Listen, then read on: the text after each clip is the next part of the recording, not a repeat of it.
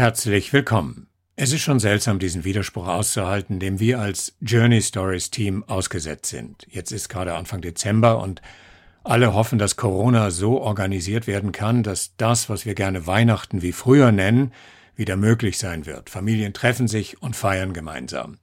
Und wir hier berichten gleichzeitig von Leuten, die erstens zwischen irgendwo und nirgendwo festhängen auf einer Flucht ohne finale Ankunft und die zweitens dabei sicher nichts zu feiern haben. Wie sieht das im Moment eigentlich gerade aus, europaweit in den vielen Hotspots, die es gibt, von Griechenland bis Nordfrankreich? Wer steckt wo fest und was kann dagegen getan werden und was wird getan? Ein Rundblick also heute mit unserem eigenen Spezialisten dafür, mit Nikolas, unserem Teammitglied, der nach seinem Studium der Rechtswissenschaften auf zwei griechischen Inseln als Rechtsberater für Geflüchtete tätig war und der nun sein Master in Barcelona macht. Wir sind also wie mit fast allen unseren Gesprächspartnern momentan online verbunden, äh, immer etwas heikel am Anfang und dann gilt das Prinzip Hoffnung. Okay, gut. Aber hier höre ich noch nichts. Warum? Doch. Nikolas? Mhm. Ja, ja, ja, ich bin da. Okay, du bist da. Gut. Hörst du mich? Ja, ich höre dich. Genau. Jetzt ist, bei mir kommt es jetzt, äh, ja. Okay. Alright, Nico. Journey Stories. Geschichten von Flucht und Migration. Also in der Episode jetzt wollen wir uns nochmal darum kümmern, um die Hotspots in Europa, also überall da, wo Geflüchtete gestrandet sind. Und das fängt schon mal damit an, dass wir aufpassen müssen, dieses Wort Hotspot richtig zu verwenden. Ne? Also da gibt es ja unterschiedliche Definitionen, was das eigentlich genau ist, in offizieller Art und offizieller Art. Kannst du da mal ein bisschen Klarheit schaffen, Nico? Ja, genau. Also diese Unterscheidung zwischen, sagen wir mal, offiziellen im EU-Sinne, offiziellen Hotspots und den Begriff Hotspot, den wir benutzen, die ist schon ganz wichtig, vor allem für Leute, die sich damit vielleicht ein bisschen beschäftigen, aber auch für, Hörerinnen und Hörer, die vielleicht mal darüber lesen. Also wenn wir, wenn ich jetzt von offiziellen Hotspots rede, dann ist es äh, im Sinne der EU, dass die EU das als offiziellen Hotspot sieht. Und die sind deswegen offiziell, weil die Idee des Hotspots kam von der EU-Kommission im April 2015 als die Ankunftszahlen an Europas Außengrenzen sehr hoch waren. Und da war ja vor allem eine Überlastung in Griechenland und Italien. Und diese Hotspots waren dann gedacht als äh, Schlüsselelemente für die europäische Unterstützung für eben Griechenland und Italien. Und diese Unterstützung zeigt sich unter anderem äh, dadurch, dass Organisationen wie Frontex und EASO, das ist das European Asylum Support Office, die unterstützen griechische oder italienische Asylbehörden bei administrativen Sachen, aber auch bei im Asylverfahren. Und diese, diese Organisationen sind genau aus diesem Grund, weil die auch, weil sie als offizielle Hotspots anerkannt wurden, dort verstärkt aktiv. Aber der Plan war ja, dass die, dass diese Hotspots quasi unter staatlicher Kontrolle einen geordneten Aufenthalt von Geflüchteten ermöglichen, die dann von dort weiter transferiert werden nach Europa. Das ist aber nie passiert. Und dann, dann sind die Inoffiziellen dazugekommen und die Offiziellen wurden relativ schlimme Aufenthaltsorte.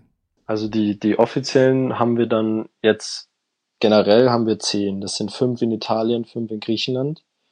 Und die, die Abgrenzung zu den inoffiziellen Hotspots ist in dem Sinne, dass wir etwas Hotspot im weitesten Sinne nennen, wo einfach viele Menschen, viele Geflüchtete zusammenkommen und da aus was für welchen Umständen auch immer festgehalten werden.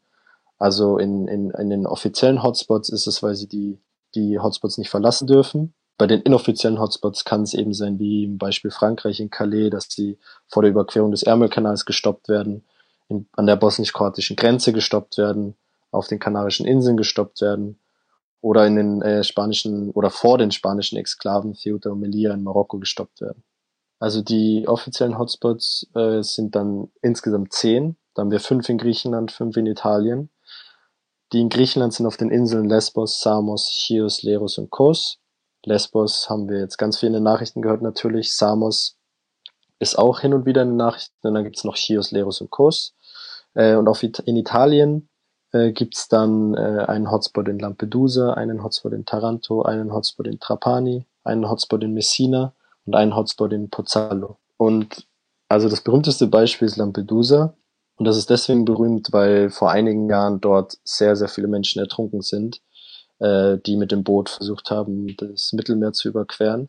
Also Lampedusa ist ja sozusagen in den Schlagzeilen gewesen, weil da ging es ja eigentlich, ähm, da ging es ja eigentlich los. Da kamen die ersten Geflüchteten in größeren Mengen an und dann ähm, gab es ja auch eine große Hilfsbereitschaft dort, denen zu helfen. Das ist dann, je mehr Leute gekommen sind, wie auch anderswo in Europa, äh, ins Kippen geraten.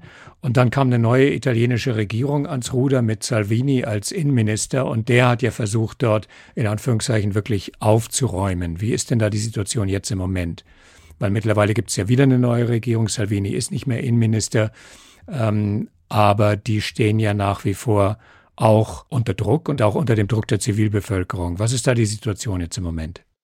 Obwohl der Wille, glaube ich, da wäre, die, die Leute schnellstmöglich von der Insel zu bringen, ist es dann so, dass die, dass die Ankunftszahlen bei weitem nicht so hoch sind wie 2015, 16, 17, aber natürlich trotzdem noch weitaus mehr Leute ankommen, als diese Insel ähm, Kapazitäten hätte und es dann, dann nach wie vor zu einer Situation kommt, in der viel zu viele Menschen äh, auf viel zu wenig Platz sind und das dann zu Zuständen führt, die wir ähm, ja zur Genüge schon gesehen haben und eigentlich auch leider auch kennen.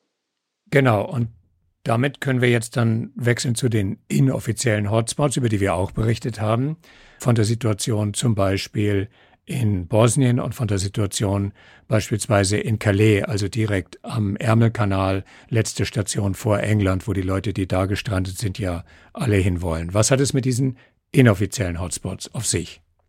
Die inoffiziellen Hotspots, die wir jetzt mal so inoffiziell äh, nennen, weil wir, man kann es ganz gut mit Corona vergleichen, wenn wir jetzt eine, ein Gebiet haben, wo ein großer, wo eine große Menge an Personen äh, Corona bekommen, dann reden wir auch von einem Hotspot.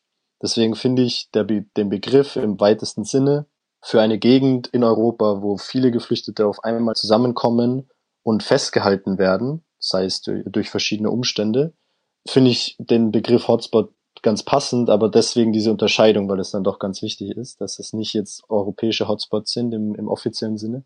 Genau, und da gibt's in Europa oder an den Grenzen Europas, da gibt's, wie du schon meintest, in Frankreich gibt's Calais, wo Geflüchtete festsitzen, ähm, weil sie den Ärmelkanal nach Großbritannien überqueren wollen. Wir haben einen Hotspot in dem Sinne an der bosnisch-kroatischen Grenze, vor allem in dem Kanton Unasana, wo äh, die Stadt Bihać ist. Und da gab es zum Beispiel dieses Camp Vucak, was äh, jetzt schon wieder geräumt ist und es wurde errichtet auf einer alten Mülldeponie.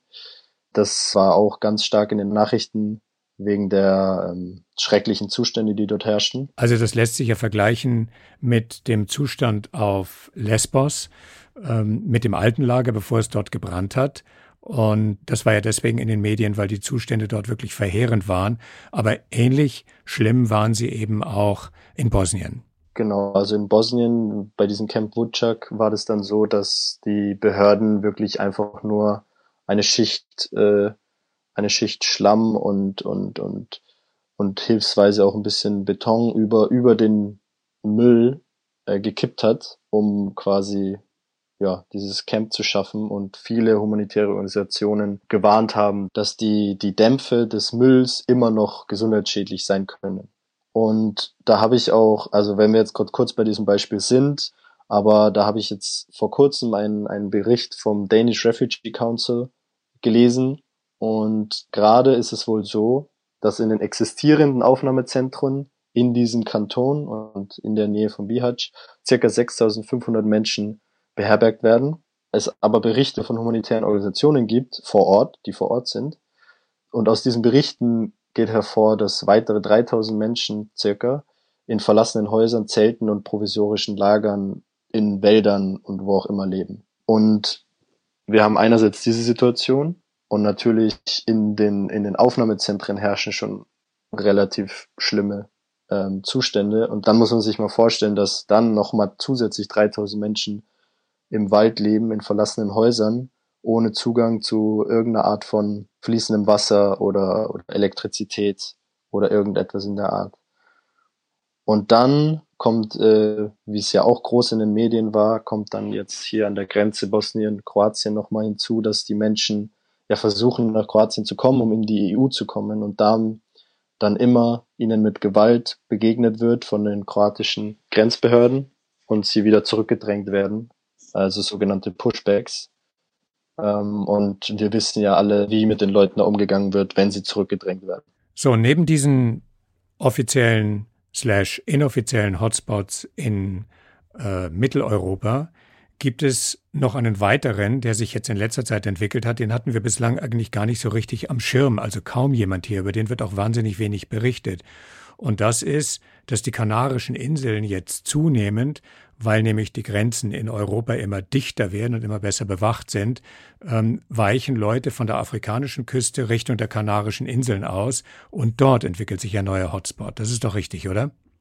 Genau. Und das Abstruse an der ganzen Situation ist, dass es kein neuer Hotspot ist. Also es ist eigentlich, äh, wenn man sich die nähere Geschichte der, der Migrationsrouten nach Europa anschaut, dann ist es so, dass die Kanarischen Inseln eigentlich immer schon angesteuert wurden von Schleppern von der westafrikanischen Küste, also vor allem von Marokko, Mauretanien und äh, manchmal sogar Senegal. Und es sind dann Leute, Leute, die im Fall von Senegal einen Seeweg von 1500 Kilometern auf sich nehmen. Mit diesen Booten, wo wir ja wissen, dass diese Boote nicht äh, die sichersten Boote sind. Und jetzt ist es so, dass die die Routen sich immer danach verschieben, wie gut sie bewacht und gesichert sind.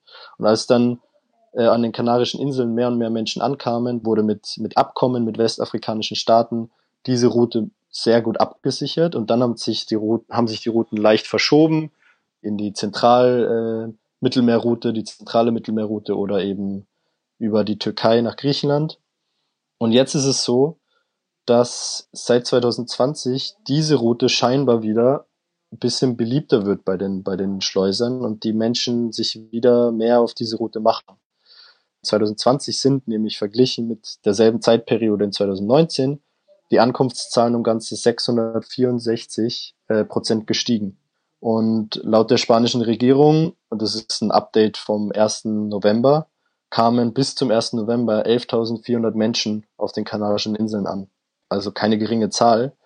Also auf der Insel Gran Canaria sind circa 5000 Menschen in leere Hotels gebracht, die wegen Corona gerade sowieso leer stehen. Und ähm, das ist dann natürlich auch eine nur mittelmäßige Lösung, weil der Tourismus ja irgendwann wieder äh, anziehen soll und es natürlich auch ein Grund ist, äh, der Zorn und Wut unter der Zivilbevölkerung aufbringt, weil die Leute, die im Tourismus angestellt sind, sagen, warum muss ich jetzt mein Hotel für Geflüchtete hergeben.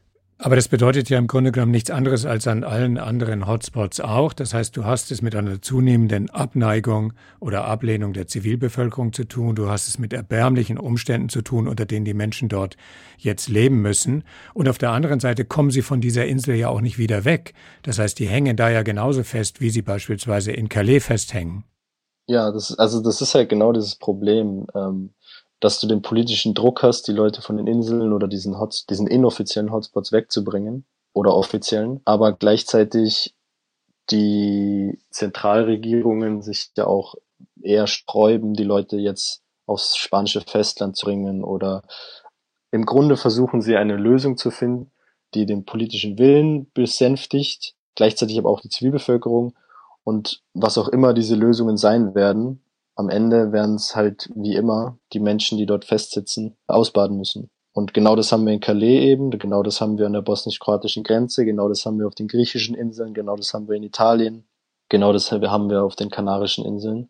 Und ein, ein besonderes, wenn ich das noch hinzufügen kann, ein besonderer Punkt an den Kanarischen Inseln ist es, wie ich schon gesagt habe, es ist ja kein neuer Hotspot. Was heißt, dass die Möglichkeit ja immer bestand, dass da wieder vermehrt Leute ankommen. Aber gleichzeitig bemängen gerade alle humanitären Organisationen, dass es überhaupt keine Vorkehrungen gab für den Fall, dass wieder mehr Leute ankommen. Also es ist äh, anscheinend hat niemand daraus gelernt. Und um das Bild jetzt abzurunden, sollten wir zum Schluss dieses europäischen Rundblicks, wenn man so will, unser Augenmerk nochmal nach Süden richten, an die EU-Außengrenze und zwar auf afrikanischem Boden. Denn es gibt ja zwei kleine spanische Exklaven in Marokko, Das sind die Städte Ceuta und Melilla. Und ähm, diese Exklaven äh, bilden ja die Außengrenze der EU nach Afrika. Und die sind auch kleine, kleinere Hotspots. Wie sieht die Situation dort aus? Also dort ist es so, dass ähm, das ja eigentlich, sagen wir so, ein Dauer-Hotspot ist und der, der schon sehr lange existiert. Also es gibt ja häufig, will ich jetzt nicht sagen, weil ich keine genauen Zahlen habe, aber es gibt ja immer wieder ähm, Gruppen von Leuten, die versuchen, über die Zäune nach Ceuta und Melilla zu kommen, weil es damit ja bedeutet, spanischen Boden zu betreten. Und diese Zäune sind hoch militarisiert. Wenn man sich diese Zaun- äh, oder Grenzanlagen mal anguckt, dann kann man das, dann kann man das sehen, wie, dass es keine normalen Zäune sind. Und die Entwicklung ist eigentlich so, dass, dass man grundsätzlich sagen kann, dass zwischen diesen Exklaven und Marokko eigentlich immer ein guter Austausch war, auch von, auch von, von Grenzübertreten. Und dann, als Spanien 1985 der EU beigetreten ist, wurden diese Exklaven ganz schnell EU-Außengrenzen. Und ganz schnell wurde Spanien signalisiert, dass damit auch äh, Verantwortung einhergeht. Und das hat dann Schritt für Schritt zu dieser Militarisierung dieser, dieser Grenzen vor Ort geführt.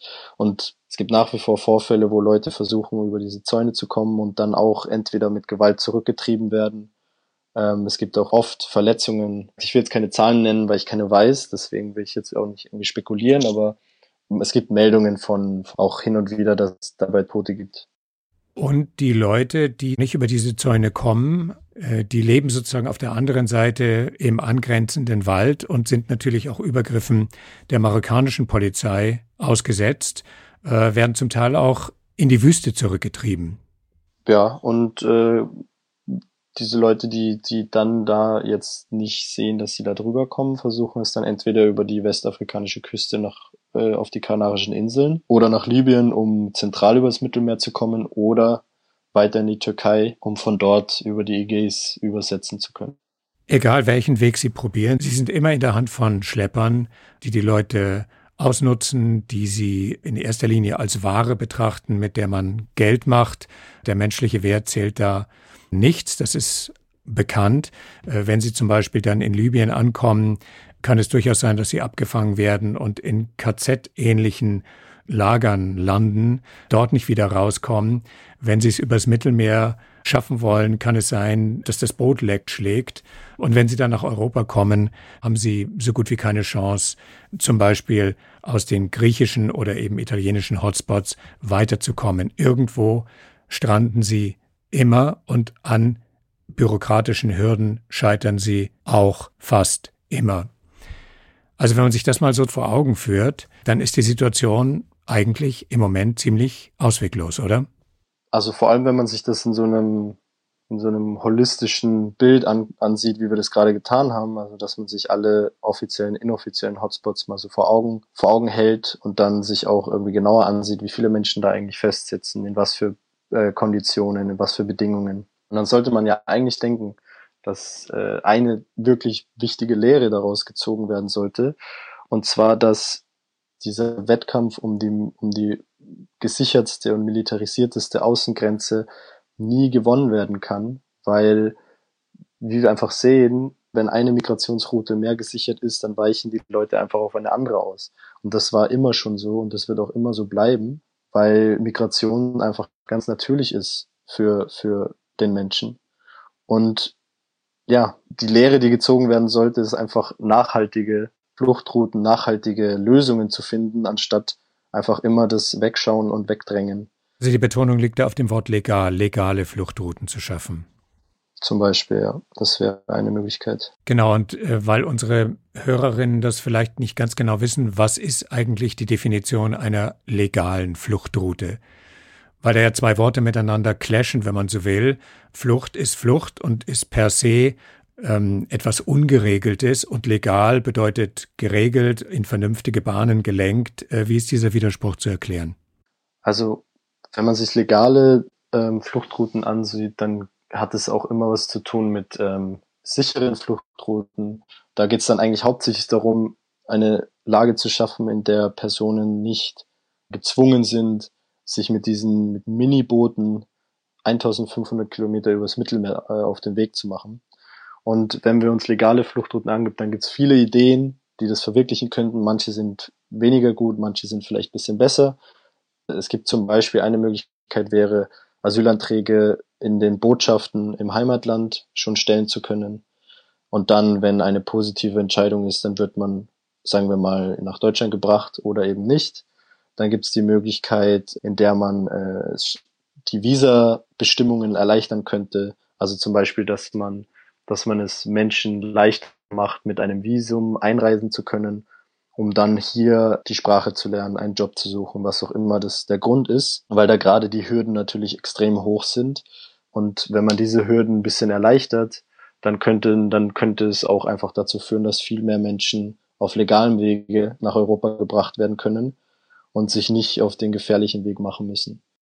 Es gibt dann noch einen weiteren Begriff in diesem ganzen Flucht- und Migrationsgeschehen äh, Richtung der legalen Fluchtrouten. Das ist das sogenannte Resettlement. Was hat es denn damit auf sich? Genau, also solche Resettlement-Programme ist neben Asylantragstellung außerhalb der EU und äh, Visa-Liberalisierungen einer der bekanntesten Gründe. Und das Resettlement-Programme bringen Menschen aus Krisengebieten direkt nach äh, zum Beispiel Europa. Also wenn wir jetzt als Beispiel nehmen Österreich, dann kann eine Person im Rahmen eines solchen Programms aus Syrien direkt nach Österreich gebracht werden. Und diese Resettlement-Programme werden von Organisationen betrieben, die in Absprache mit den jeweiligen Aufnahmestaaten äh, Menschen dorthin bringen. Es gibt zum Beispiel so ein derartiges Programm, das von äh, UNHCR betrieben wird.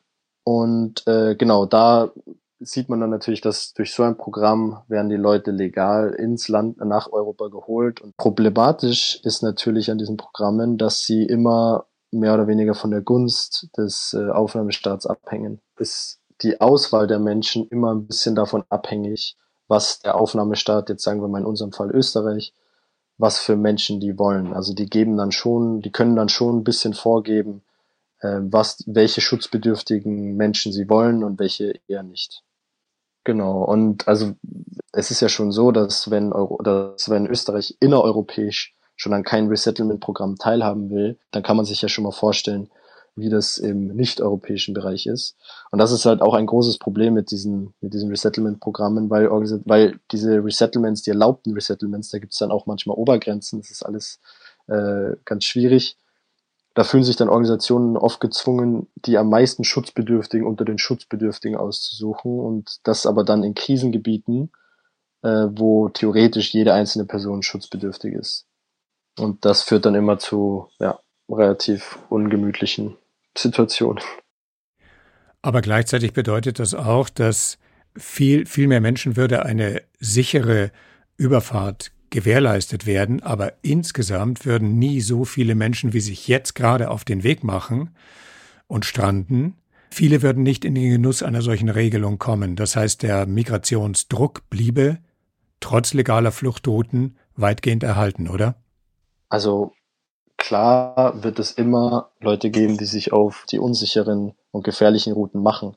Einfach allein, weil äh, man niemals, also es wäre kom komplett utopisch zu glauben, dass es eine komplette Visa-Liberalisierung gibt, in der man dann sagt, okay, alle dürfen erstmal kommen und dann sehen wir mal, dass die Leute dann auch die Voraussetzungen erfüllen. Also das wäre komplett utopisch. Das heißt, es wird immer Menschen geben, die dann auch, wenn es eine Erleichterung der Visa-Voraussetzungen gibt, die dann trotzdem darunter nicht fallen. Aber es würde die Flucht für viele einfach ein bisschen humanisieren indem man sagt, okay, äh, wir eröffnen die Möglichkeit für weitere Menschen legal hierher zu kommen. Und das wäre dann einerseits sicherer und andererseits humaner. Aber klar würde es jetzt natürlich nicht alle Menschen auf der Welt, die nach Europa wollen, ähm, von den gefährlichen Routen abbringen. Du warst ja letztes Jahr in der Rechtsberatung für Geflüchtete auf Samos tätig. Dann warst du in Chios. Das heißt, du hast auf den griechischen Inseln firsthand mitbekommen, äh, unter welchen Umständen die Leute dort leben, wie schwierig es ist, ihnen Hilfe zuteil werden zu lassen, wie stark die Bestrebungen in dem Fall der griechischen Regierung waren, äh, den Leuten vor Ort das Leben so unangenehm wie möglich zu machen. Das heißt, du kennst diese verheerenden Umstände aus erster Hand. Und worüber wir jetzt reden, ist, dass diese Art von Nichtbetreuung, diese Art von Nichtbeachtung und diese Art von Wegschieben europaweit passiert.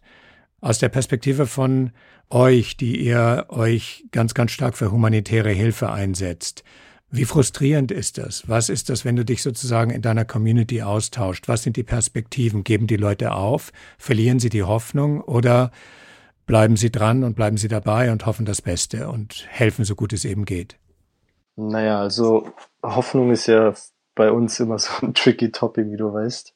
Ich glaube, niemand, niemand gibt auf, weil die Notwendigkeit äh, zu helfen, Notwendigkeit mitzumachen, die Notwendigkeit weiterzuarbeiten, weiter zu, zu helfen, äh, die besteht ja, die bleibt ja.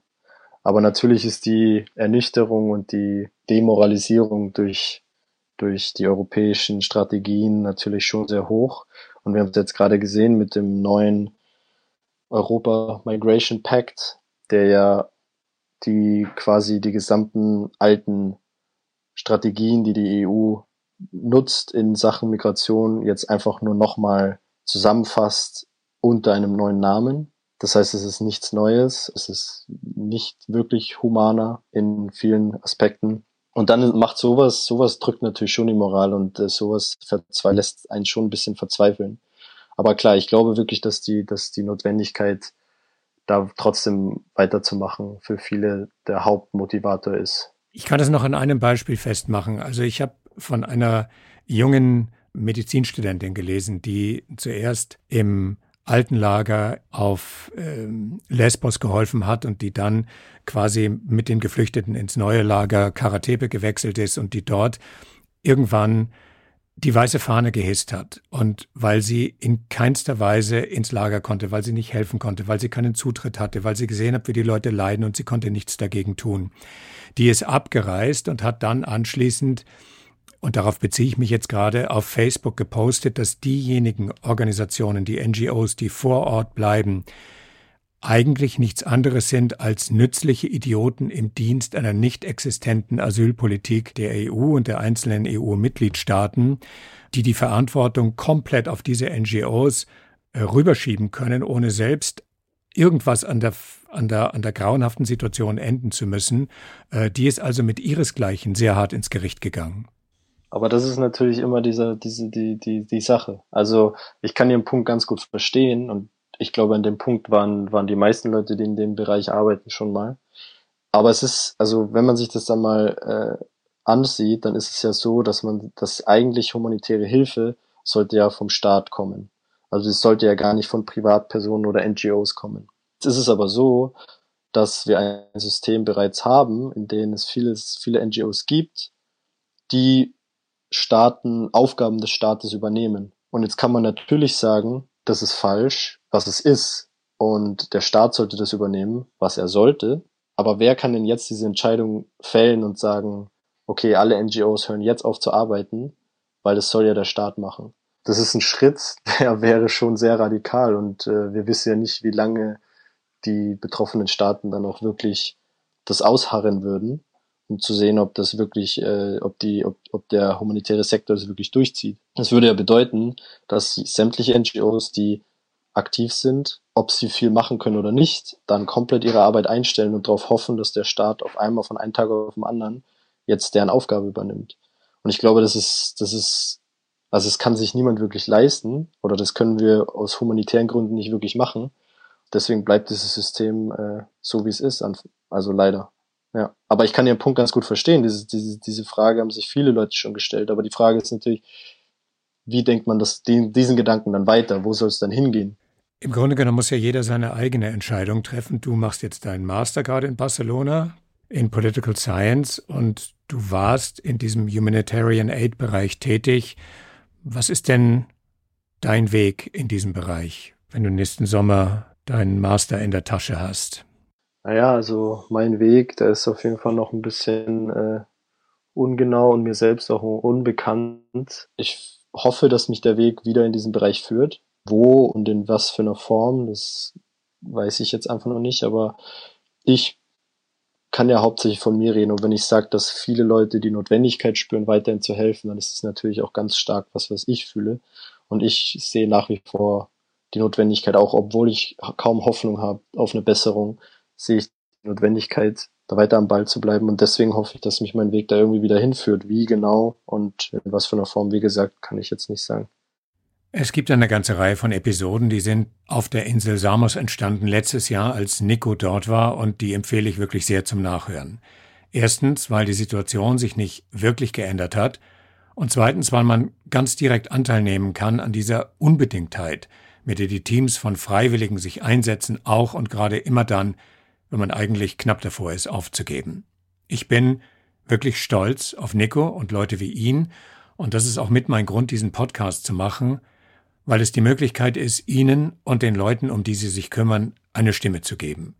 Womit wir bei der finalen Stimme von heute wären, nämlich unserer Signation Rain, Rain, Go Away von Ed NOP. Bis dann.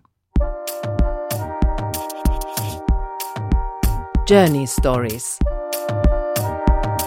Geschichten von Flucht und Migration